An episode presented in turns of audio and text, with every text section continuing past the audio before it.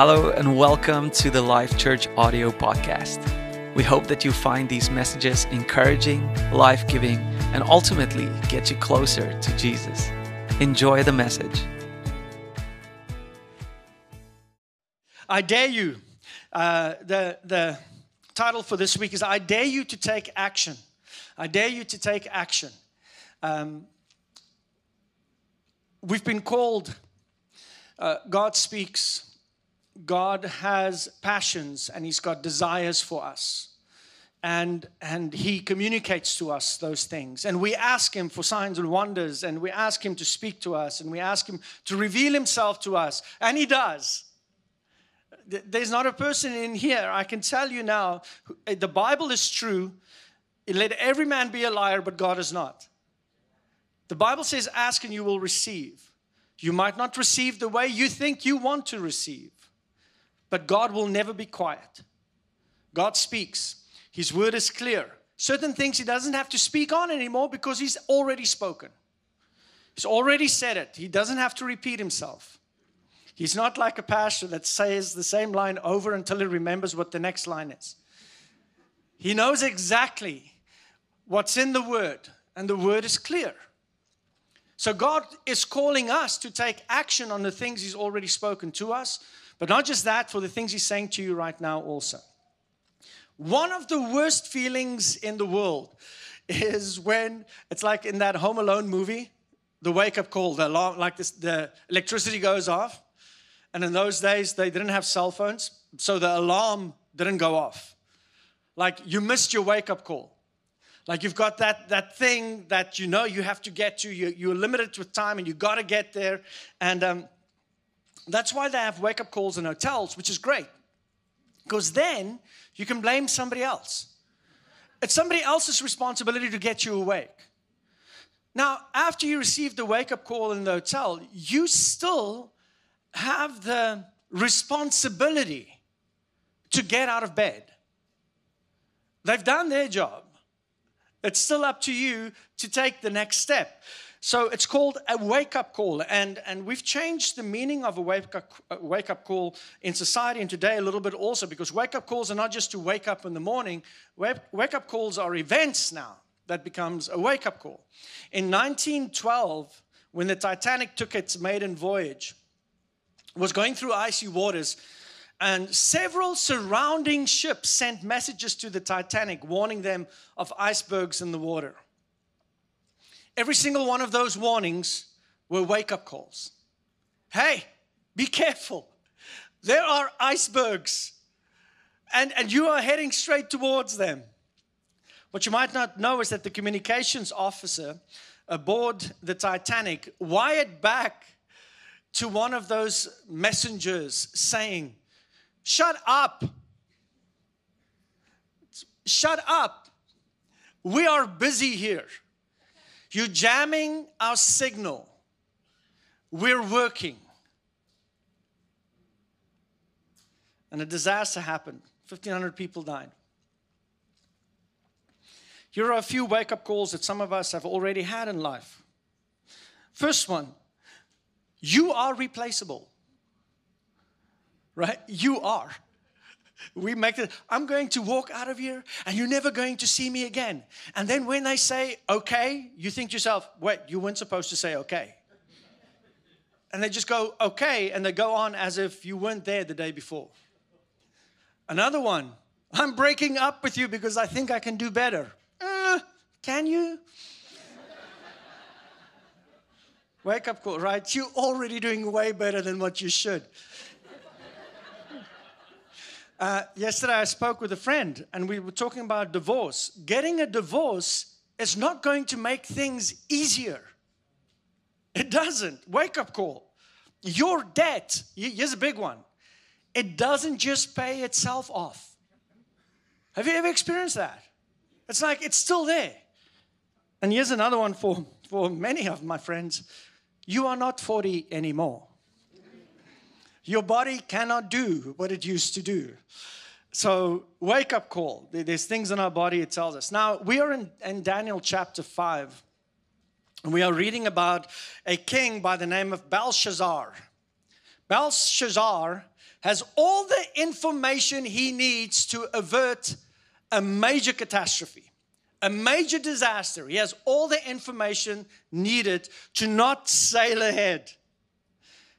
And he needs a wake up call. And I believe that God seeks to get people attention in our lives, in this world, throughout our life, in a number of different ways. My hope always is that God's attention is sought not just, or our attention is given to, to God, not just when we face disaster or difficulty. My hope is that you rather live a life where your attention is so focused on God because of His goodness. That's where I want you to live. But we live in a world that is fallen. And many times, what happens is we get to a place where we say those words, well, I guess all we can do now is pray, which should have been the first thing. I'm going to pray. But when we get there, those disasters, for many of, of us, that dramatic event, for many of us, it's a wake up call so that we can also make an adjustment so that we don't sail into that fatal disaster that's ahead of us. So we have chapter 5 of Daniel, 31 verses of an, of an interruption from God at a cocktail party. And that's how it begins in the very few, uh, the first verses. So I'm going to give you uh, four W's. A wild party, then a weird picture, then a wise prophet, and then a weighty announcement. Look at that, four W's. So, thank you. And I checked, they are all spelled with W. English language. Oh boy. Belshazzar is the king. So you start in verse 1. Belshazzar, the king, made a great feast for a thousand of lords. That's a lot of people. A thousand of his lords. And they drank wine in the presence of the thousand. While he tasted the wine, and the implication is while he got a little tipsy. Belshazzar gave the command to bring the gold and the silver vessels which his father Nebuchadnezzar had taken from the temple, which had been in Jerusalem, that the king and his lords, his wives, his concubines might drink from them. Now, when it says his father Nebuchadnezzar, Nebuchadnezzar was not his father, but in the Aramaic language that this was written in, there is no word for father specifically. So, so father literally refers to an ancestor. But Nebuchadnezzar was his grandfather.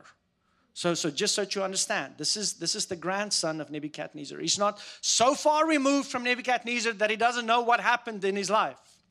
So, verse 3 Then they brought the gold vessels that had been taken from the temple of the house of God, which has been in Jerusalem, and the king and his lords, his wives, plural, and his concubines, again, plural, drank from them.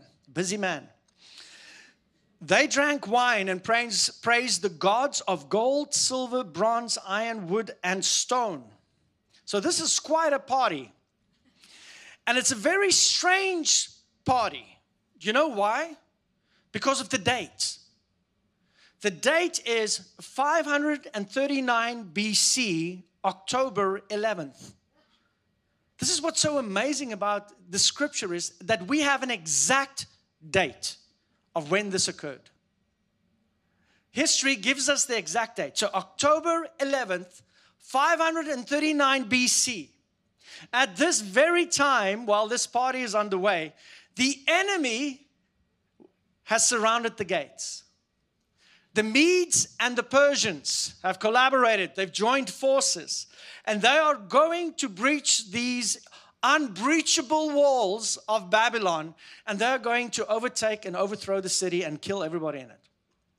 They've already captured Belshazzar's dad. Uh, his name was um, Nabonidus. He's already been captured outside the city walls. Now, Belshazzar, his son, is inside, and he knows that they are surrounded. He knows exactly what's going on. So, what does he do? He does what a government usually would do in a time of crisis let's have a party. right? Tax dollars well spent. There we go. And what a party it is. Evidently, what's happening is the king is looking, or Belshazzar, who's currently the king in the town, is looking at the morale of the people and saying, Yes, everybody's down. They should be, they're going to die. He's like, Everybody's down. Let's change that. Let's bring wine. Um, let's drink. And this will make everybody feel better. The city is surrounded. They're going to overtake us. So let's boost the sagging morale and let's throw a party. And at this party, there's a lot of wine and there's a lot of women. And you, as you know, I don't know if you've ever noticed this, men can do and say dumb things even without the help of wine. We have that ability. So here's the king. There's a party. They're having fun. They're praising the gods of Babylon. And the king has a great idea. He's thinking, why are we drinking out of red Dixie beer pong cups? Let's go get the gold and silver mugs that we took from the temple in Jerusalem and let's have our party with those mugs. It's going to be amazing. Now, you have to remember what Nebuchadnezzar said a few chapters ago. Anybody who mocks the God of Daniel will be cut into pieces and his house will be burnt down. Now, don't forget that because that's exactly what happens to this guy. Now, it wasn't just something that he came up with in the moment, it was the custom before from the, the Syrians, the Babylonians, that what they would do is they would specifically go against the faith or the religion of other nations they have captured. They would do things to, to show off that they are greater than them because it makes them feel greater about themselves. So it's something that they've done in their culture before. Now, here's what is so amazing about this whole thing is Belshazzar had information. He, he knew he knew about Daniel's God. He knew what Nebuchadnezzar has said about Daniel's God. He had information. Now you'll notice um, in the text as we go through it that there are certain things that this king knew that most of the other people did not know about. Um, but this practice of defying the God was something that was common in the, in the time.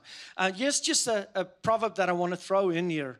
Um, and I want to say this to anybody who wants to be wise and wants to be a leader. It says the following Wine Proverbs 20 wine produces mockers, liquor leads to brawls. Whoever is led astray by drink cannot be wise. I want to just read that again.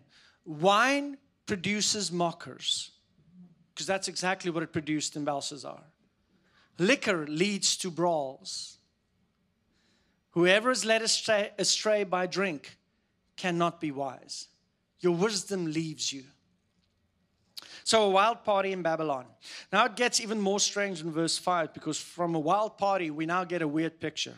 It says, In the same hour, the finger of a man's hand appeared and wrote opposite the lampstand on the plaster of the wall of the king's palace. And the king saw the part of the hand that wrote. Then the king's countenance changed, and his thoughts troubled him. How much did it trouble him, you asked? Thank you for asking. So that the joints of his hips were loosed and his knees knocked against each other. The king cried out aloud to bring the astrologers, the Chaldeans. Here goes the parade again, the soothsayers, and everybody, everybody, just bring all the wise people. The king, the king spoke, saying um, to the wise men of Babylon, Whoever reads this writing and tells me interpretation shall be clothed with purple and have a chain of gold around his neck, and he shall be the third ruler in the kingdom. Now, now I just want you, like, this is, don't just pass over this. Can you imagine we sitting here? And the next moment, just a hand shows up. No arm, nothing. Now, the first thing you, you would think is you would think the wine was really good. because all the guy sees is a hand. The problem with that is there were actual writing on the wall. They still have the wall. The wall is still there in the city. So, so you you in this party, and suddenly a hand with a finger starts writing stuff on the wall, and this guy gets the shock of his life. That, uh, like I don't, I, I, if you can just imagine, would that change your life? Pretty dramatic. I mean, it should change every single one of us. It says, whoever reads the writing and tells me interpretation shall be clothed with pearl. What's stranger is, is that he didn't ask, does anybody know who that hand belongs to? it's like, that wasn't his first question. His first question is, if you can tell me what it says, I'm going to give you stuff. Now, all the king's wise men came, but they could not read the writing or make known to the king the interpretation. Then King Belshazzar was greatly troubled. His countenance was changed and his lords were astonished. Now, I don't know if there's anyone that have kept a record for the shortest time that it takes to get sober um, in an individual, but I think Daniel chapter 5 is probably it. A hand appeared not attached to a body or to an arm, just a hand that wrote something on a wall. The king, well, he's nervous, he's fearful. It says he was astonished, his countenance changed. Why was he scared? The king's fear came from guilt because he had knowledge. He knows what's happening outside of the city walls, but he also knows about his grandpa, Nebuchadnezzar, and how God humbled him and the, the reputation of God in the kingdom of Babylon has been well tested. And I think, I think that when a person is guilty, when you feel guilty, all you can do is see life through that guilt lens. Everything that everybody else around you is doing, you have this lens of guilt in front of you, and that's how you read everything that's happening. So, what does he do? He brings the soothsayers of Babylon who cannot read the inscriptions. He brings the astrologers. Nobody knows what's going on. The question is, why couldn't they read it?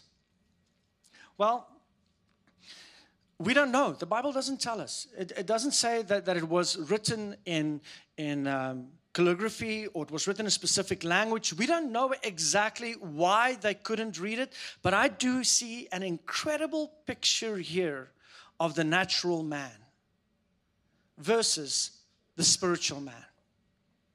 The natural man, the Bible says, is the unsaved, the carnal man, the one that just looks at life as it is in front of him, that does not include God in anything.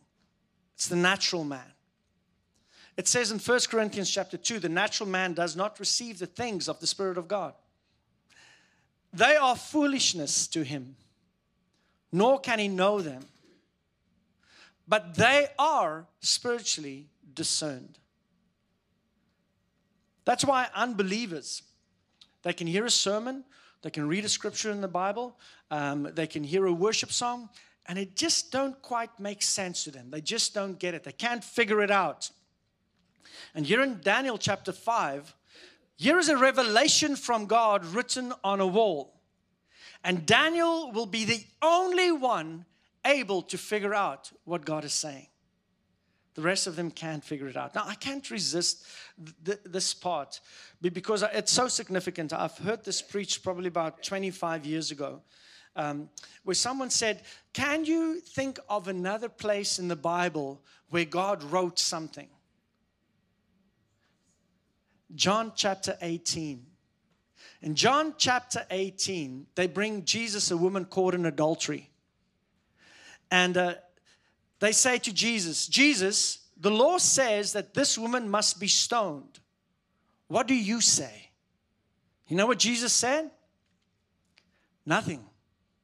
What did he do? He bent down on the ground, took his finger, and he started writing in the sand. And they saw what he was writing, and they all walked away convicted. The question has always been what did Jesus write in the sand? The answer we don't know. It doesn't say in the Bible. maybe he wrote their names with their sins. Shlomo, lust. And Shlomo read it and he goes, Yeah. Right? No, I'm not sticking around for this one. What? Avi, greed. Avi moves along. But maybe, uh, what many say is that they feel that Jesus unveiled their secret indiscretions and their sins um, to them while he was writing it, and that's why they all departed. But I think, I really feel this is what he wrote. I feel he wrote on the ground about what we read about in Daniel chapter 5. Remember, everything in the Old Testament is a shadow of what is to come. So, so what would he have written in the ground? Mene, mene, tekel, upharsin. You've been weighed in the balances and found lacking. It would have been a story that all the Jewish leaders and scribes and, and lawmakers knew. Every single one of them knew what the meaning of it was. But either way, they could not interpret it. So the, the soothsayers and the wise men, none of them could interpret um, in this chapter what this was all about. So they are scared. They are scared because of what is written on the wall. I have a question for you. Could there be handwriting on your wall? Could there be handwriting on the walls of your life right now, maybe? That is, has God been trying to get your attention? Maybe a crisis that you're in or that you've gone through. Maybe a close call where there's an accident that just missed you, or you just got out in time, but you're still here. Maybe a fi- family member that has a crisis. It's not you, but it's somebody really close to you that's facing death. Work related crisis, finances. The Bible says in this world we will have troubles. So I want you to know that crises, God doesn't bring crisis, it's, it's in this world that we live in. God does not need to create crisis to get your attention. But in this world that we live in, there will be trouble and there are crises. And some people come to God because of His incredible love. Becomes revealed to them and they just go, Yeah, I want to receive that for, for my life. And some people come to God because where they are at a place of desperation. God will meet you at all of those places. Any one of those and in between. God will meet you. Now, in a crisis, the first question most of us are tempted to ask is How can I get out of this? It's the first question we ask most of the time when there's a crisis. Here's a new question I, I, I want you to ask What can I get out of this? I know what the enemy has in mind. I know what the enemy is planning. You don't have to worry. You don't have to wonder, ah, I know what, I wonder what the enemy wants to do with this situation. He wants to kill, steal, and destroy. We know that. That's his plan. It doesn't change, will always remain the same. But is God trying to say something to you, maybe? In the midst of this? Are there maybe principles that, that you, you've, you've strayed from? Are there choices and decisions that you've made? And God's calling you back and saying, hey, come back under the protection, come back under the umbrella. It's time for you to make a different direction in your life. So we have a wild party. We now had a weird picture, and now we have a wise prophet. So the queen spoke, saying, O king, live forever. Do not let your thoughts trouble you, nor your countenance change. There is a man in your kingdom in whom the Spirit of the Holy God is, and in the days of your father, light and understanding and wisdom, like the wisdom of the gods, were found in him. And King Nebuchadnezzar, your father, your father the king, made him chief of the magicians, the astrologers, the Chaldeans, and the soothsayers. Inasmuch as an excellent spirit, knowledge, understanding, interpretation of dreams, solving riddles, and explaining enigmas were found in this Daniel, whom the king named Belteshazzar. Now let Daniel be called, and he will give the interpretation for what you are seeing. Then Daniel was brought before the king. The king spoke and said, Daniel, are you the Daniel who is the one captive by, from Judah, whom my father the king brought from Judah? I have heard of you. the Spirit of God is in you, and that light and understanding and excellent wisdom are found in you. Now, the wise man, the astrologers, have been brought in before me that they should read this writing and make known to me its interpretation. But they could not give the interpretation of the thing. I think Daniel is kind of yawning at this point in time. He's like, ah, gone through this a few times already. Just get to the point where you ask me what it means. he's like in his 70s, 80s right now. So he's got a little bit more wisdom. Get to it already. And he's like, I have heard of you that you can give interpretation and explain enigmas. Now, if you can read the writing and make known to me its interpretation, shoot you, listen to this, listen to this reward. You will be clothed with purple and have a chain of gold. Yeah. Bling, bling. That's what you want right now when you know the enemy is about to kill everybody. And especially, who do, who do they go after? The leaders. The promise you will be placed as the third leaders. Like, ah, uh-uh. How can I? Don't want that. Not for me. Like, you shall be the third ruler in the kingdom. It's amazing to me that, that Belshazzar, the king of Babylon, either didn't know who Daniel was or he knew who Daniel was and he has chosen to completely ignore him because Daniel spoke truth. He certainly knew about the, the incident with his grandfather that lost his mind for, for seven years, walking around like an ox eating grass. He, you can't tell me, like, where's granddad? he's there in the pasture right? He knew what his grandfather went through, he knew about all of that. But later on, so he, he's having a party. Everybody's getting drunk, and what's, what's amazing about this is Daniel is not invited to the party. He's not part of the drinking club, he's outside of it. So later on, he gets summoned and he's called. He's called and he comes and and now what you have here this is a picture of the world again we have to see this everything in this book of daniel is so relevant to me in the life uh, in our lives and in this culture that we're living in. The natural man and the christian. The world doesn't want to hear what christians have to say until they need to hear what the christians have to say.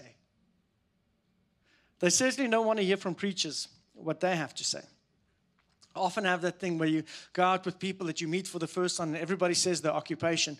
And then until they get, everybody's like they're talking nice and freely and, you know, they're just normal. And then and until they ask me, so what do you do? Like, I'm a pastor. A what? right? A, a pastor. Oh. And then everything changes in them. Like they become somebody else. But what will happen is, in a time of tragedy, I'm telling you, you guys sitting here, you know where the world's going to turn? To you. You've already felt this in your life. People really, they're not really interested in what Christians have to say. They don't really even care about what you think or have to say until the bottom drops out of their life. And they will come to you. They will. Um, they, they're going to. Then they come and find you. And they say, Can you please pray for me? And then we say, No. it's too late now. I was going to do it yesterday. You didn't invite me. No. Joseph Parker writes, incredible writer, he writes the following Preachers of the world, of the word, listen to this. Preachers of the word, you will be wanted someday by Belshazzar. You were not at the beginning at the feast, but you'll be, you will be there before the banquet ends. The king will not ask you to drink wine, but he will ask you to tell him the secrets of his pain and to heal the torture of his heart. Abide your time. You're a nobody now, but the preacher will be given the opportunity. They will send for him when all other friends have failed. Be ready. All of you. Be ready. Your friends are going to send for you. So, verse 16, he, Daniel pours it on. Uh, or, uh, Belshazzar pours it on. He said, If you can read the writing and make known to me its interpretation, you will be clothed with purple and have a chain of gold around your neck, bling, and shall be the third ruler of the kingdom. Then Daniel answered and said before the king, Let your gifts be for yourself and give your rewards to someone else. Yet I will I will read the writing to the king and make known to him the interpretation. So at this point, Daniel, as I said, he's in his 70s or 80s about. It's been long since the beginning of the book of Daniel. He's been through a lot of stuff. He's like been there, done that, got the rewards. Um, don't want the position, don't want the gold, don't need it, could care less, not tempted by it. But he says, I will tell you the interpretation. Verse 18, O king, now just listen to the sermon. Here we go. O king, the most high God gave Nebuchadnezzar, your father, a kingdom of majesty and glory and honor. And because of the majesty that he gave him, all people, all peoples, nations, languages trembled before him. Whomever he wished, he executed. Whomever he wished, he kept alive. Whomever he wished, he set up. Whomever he wished, he put down. But when his heart was lifted up and his spirit was hardened in pride, he was deposed from the kingly throne and they took his glory from, from him. He was given, um, and he was given from the Son of Man, and his heart was made like a beast. His dwelling was with the wild donkeys. They fed him with grass like oxen and his body was wet with dew of heaven until he knew that the Most High God rules in the kingdom of men and appoints over it whomever he chooses. But you, his son, Belshazzar, have not humbled your heart, although you knew all this. Wow. Call a man of God, expect a sermon. Not just a pat on back. Oh, king, you're going to live forever. You're so nice. Because the king's going to die in a few hours. Daniel knew that. Daniel had predicted the fall of this kingdom. So, so he gets right to it. Daniel, in this little sermon, levels three hefty charges against the king. Number one, charge number one, you have disregarded knowledge. You have sinned against knowledge. You knew better. You knew what God did to Nebuchadnezzar. You knew what happened to your grandfather. And how, after he repented and glorified God, how he was raised up again. You disregarded knowledge. I want you to hear this part because this, is, this will answer a lot of your questions. God judges individuals and nations depending on the light of knowledge they have. I often get this question where people say to me, What about the pygmies and the bushmen? That's never heard the gospel. You hear that all the time. What about people that have never heard somewhere? Well, you have heard. You have. I have heard. We have a different kind of light. God has revealed himself. He's made himself known to Canada. He's not a mystery to us. Let God worry about the pygmies. He loves them more than we do. We can trust Him with that. Well, what about the people who have never read the Bible or who have never had a Bible? You have one. Use it. Do we? Be worried about that more than the ones who don't have one. God judges us depending on the light we've received. How many sermons have you heard? How many how many podcasts have you listened to and worship songs? How many how many services have you been in? Hundreds? Thousands? Sermon after sermon, truth after truth? We don't make the adjustment. So, charge number one was you've disregarded knowledge. Charge number two, you have defied the true God. Verse 23 and you have lifted yourself up against the Lord of heaven. They have brought the vessels of his house before you. You and your lords and your wives and your concubines have drunk wine from them. You didn't do this in ignorance, you did this in defiance. You are shaking your fist at the God that you knew humbled your grandfather. Defiance of God. Charge number three. Not only have you disregarded knowledge, not only have you defined the true God, you have praised false gods. You are praising things that have no power. You have praised the gods of silver, hello, modern day, gold, bronze, Bitcoin. It wasn't there that day, but we could add that now. Iron, wood, stone. All the statues around Babylon, which you do not see, which do not see or hear or know, and the God who holds your breath in his hands and owns all your ways, you have not glorified. King Belshazzar, you pray and sing to a bunch of statues. They can't answer you back, they can't hear a word you say. What a contrast, is it not? These statues, these images, these false dead gods and a living God who shows up in a party and writes with a finger on a wall. Look at that phrase, it's so vivid. The God who holds your breath in his hand and owns all of your ways. That's a God. Now we get to the final part of this, and this is a weighty pronouncement. I'm almost done. Sorry, guys, it's going longer. Um, let's find out what this thing said and what it means. He continues in verse 24, the weighty uh, pronouncement. The finger of the hand was sent from him, and this writing was written. And this is the inscription that was written Mene, Mene, Tekel, Upharsin, which means numbered, numbered, weighed, divided. Now he gives interpretation. Mene means numbered. Your kingdom is finished.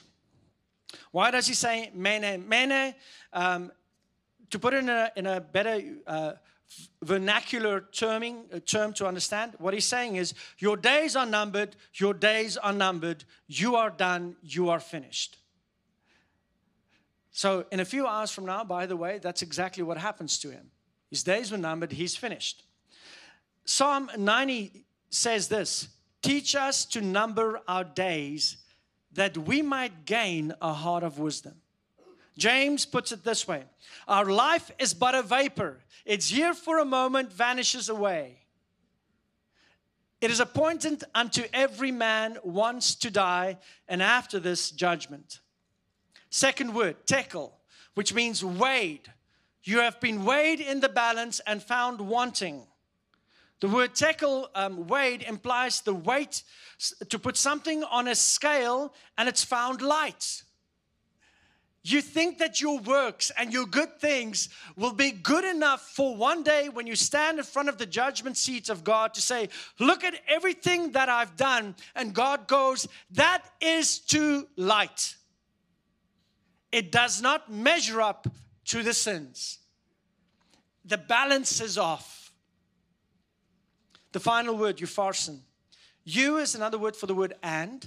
So it's actually um, numbered, numbered, weighed, and divided. So upharsin is for your kingdom. It will be, be divided between the Medes. You will be overthrown by the Medes and the Persian, uh, uh, Persians. So let me tell you on um, just for a second what's going on here. Outside the walls of Babylon, the Medes and the Persians, they've got this incredible uh, genius of a general, Cyrus, that's outside the city gates. Now, these walls were 80 feet wide, deep. And you couldn't scale over them, you couldn't get through them. So, what this, this general does is he, he says, okay, so there's the Euphrates River that runs through Babylon. So, what we're going to do is we're going to block the walls and defer the water so that the water level drops completely. So, the soldiers went through knee high where the river was running through. That's how they infiltrated the city. So while this party is going on, the Persian army is now in, now in town. So your kingdom is divided, given to the Medes and the Persians. Verse 30 That very night, Belshazzar, the king of the Chaldeans, were killed, slain, and Darius the Mede received the kingdom, being about 62 years old. In closing, worship team, you can come up.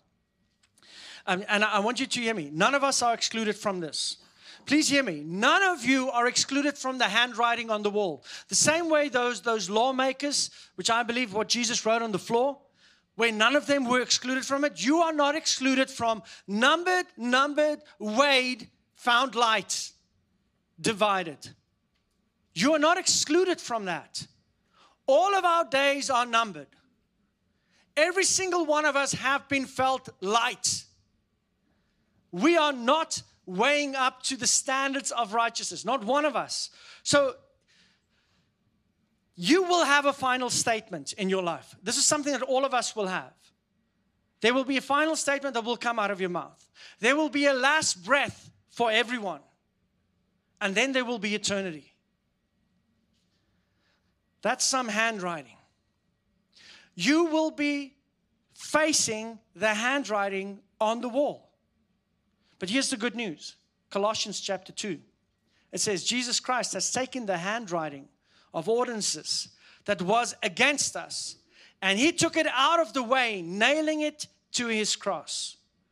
The handwriting on the wall that says, You're guilty, you're guilty, you're guilty, you're guilty, you light, you've been weighed, your days are numbered, you're guilty.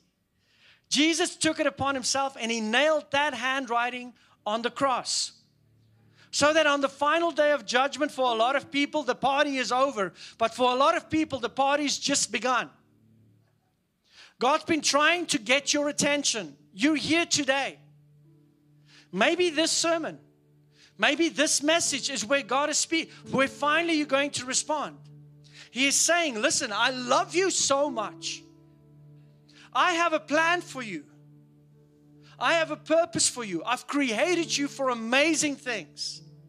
I want to invade your life and I want to show you what it is. I wonder what you'll say to him.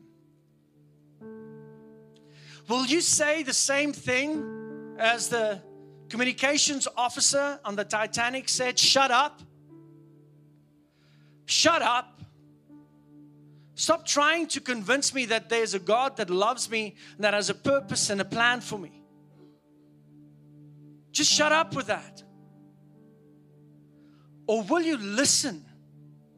Will you take this wake up call and turn it into action today where you say, I'm going to lay my life down, I'm going to humble myself, I'm going to acknowledge you as God, and I'm going to serve you with my life? I dare you to take action.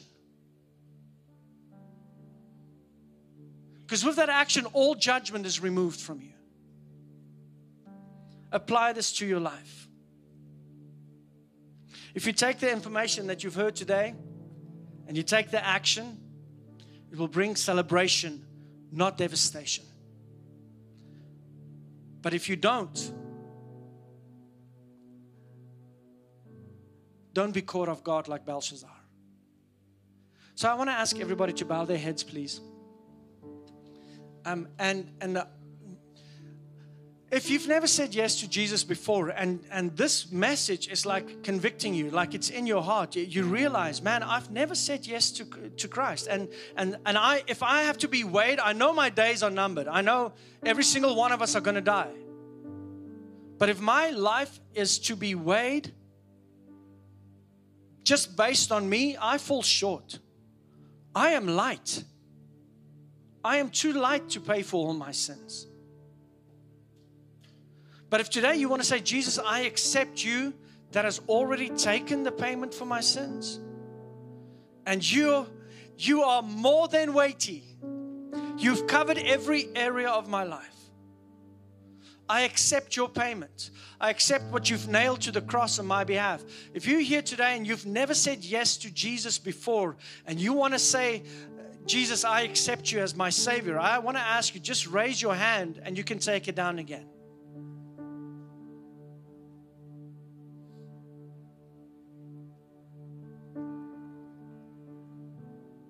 I'm going to say it again. If you've never said yes to Jesus before, and today is a day we go, Jesus, I raise my hand. I accept you as my Savior and my Lord. Come into my life. I surrender. I want to give you the opportunity just to raise your hand. You can take it down again. We're just going to pray with you. Thank you. Now, for those of you, I know, keep your heads bowed and eyes closed. I know that God has been sending a lot of wake up calls to a lot of people that's in this room. And the alarm keeps going off and you keep putting it on silent. Let me just slumber for another five minutes. Let me just slumber for, for Mark spoke this morning about how God prompted in his heart in November to look for another position. And he got another position, and, and this weekend, the job that he was uh, at, was at went bankrupt and just closed their doors. Are you listening to the warning signs and to the directions, directional signs that God has given you? Or are you ignoring it because it's going to be hard?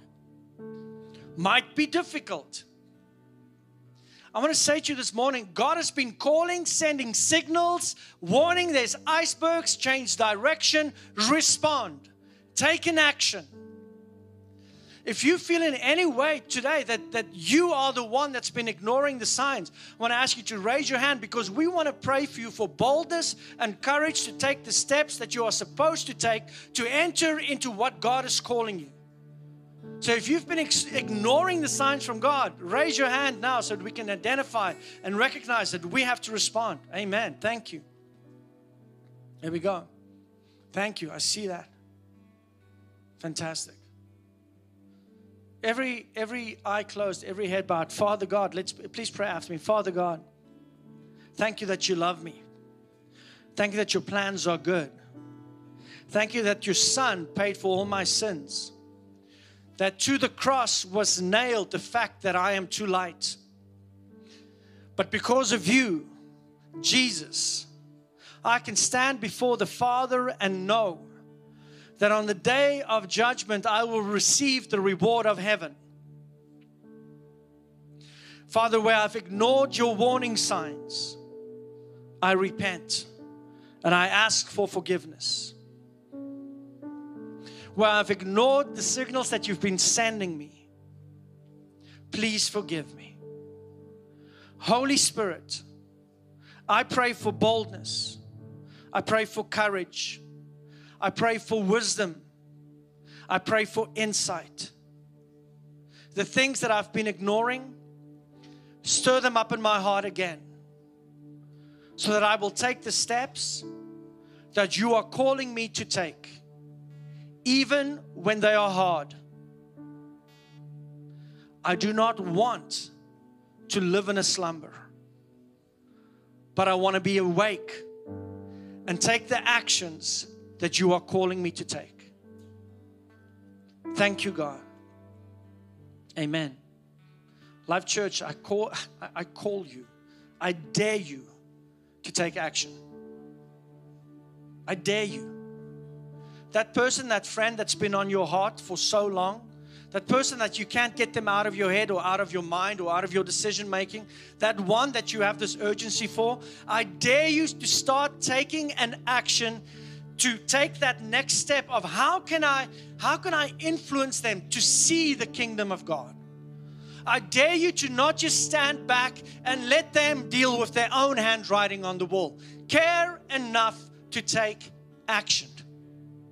Invite people. Take them to your home. Invest into their lives. Show them you care. Compassionate confrontation. God wants to use you to influence this whole community and beyond.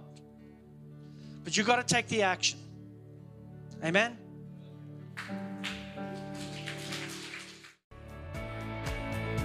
Thank you so much for joining us on the Life Church audio podcast. If this message spoke to you, go ahead and share it with your friends and family. And let's get the Word of God into the lives of more people out there. For more information about us, go to thisislifechurch.com. And remember that we can make a difference by loving people.